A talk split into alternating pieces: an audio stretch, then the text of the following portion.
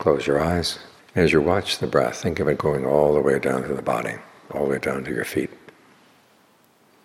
Think of it as a whole body process, and you're getting in touch with the whole body. We tend to live in only one part of the body at a time, sometimes in the head, sometimes in other parts. But it tends to be pretty limited. When our awareness is limited, it means that there are a lot of things going on that we don't see. So try to get back in touch fully with the body, all the way down, all the way up. As you settle in like this, it's a lot easier for the mind to step away from its defilements and see them as something you really don't want to get involved in. When you have a sense of well-being just sitting right here, then the taste of the defilements becomes less and less appealing. There's a passage in the canon that says, it's rare to get a human birth, rare to meet with a Buddha, rare to hear his teachings, and rare to have the opportunity to practice them. Well, we have all those things, so take advantage of that fact. I was out and about yesterday, and I was noticing how much people are proud of their defilements. Because if you don't have the Dharma, what do you have left? Well, you have your greed, you have your aversion, you have your delusion. And people flaunt them. They flaunt their greed by the way they dress, by the food they eat. Last night I saw someone on the plane. He was wearing a hoodie. It says, hate keeps me warm. Got a skull and crossbones on the back. And he was sitting in business class. But still he was harboring his hate and making a big show of it. This is what happens when people don't have any access to the Dharma. Or if they who do have access, but they don't really take it to heart. Become proud of your defilements because there's nothing else you have.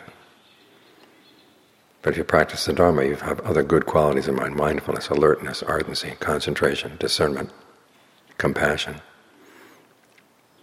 If we are in a place that fosters those qualities, that sees them as good, gives you an opportunity to develop them within you. So you have something else to be proud of. This kind of pride, the Buddha said, is, is perfectly fine.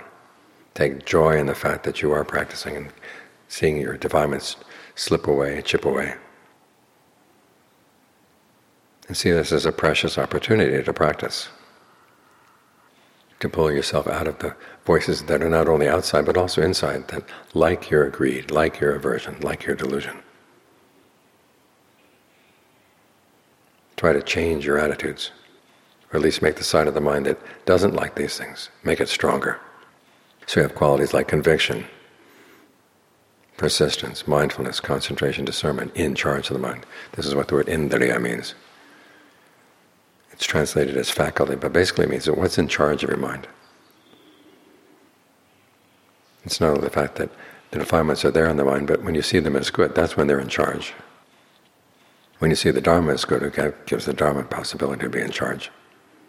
And when the Dharma is in charge, then the possibility for true happiness becomes more and more open more and more of a reality. And Ajahn Maha once said that if people who had attained nirvana could take nirvana out to show it to other people, nobody else would want anything. All those stores in the airports would have to close down. All the stores in the shopping centers would have to close down because only only the nirvana store would be open, getting customers. Unfortunately, enlightened people, awakened people can't show their attainment to us. But it's good that we trust them when they say that it's the best thing there is. So try to keep your values straight.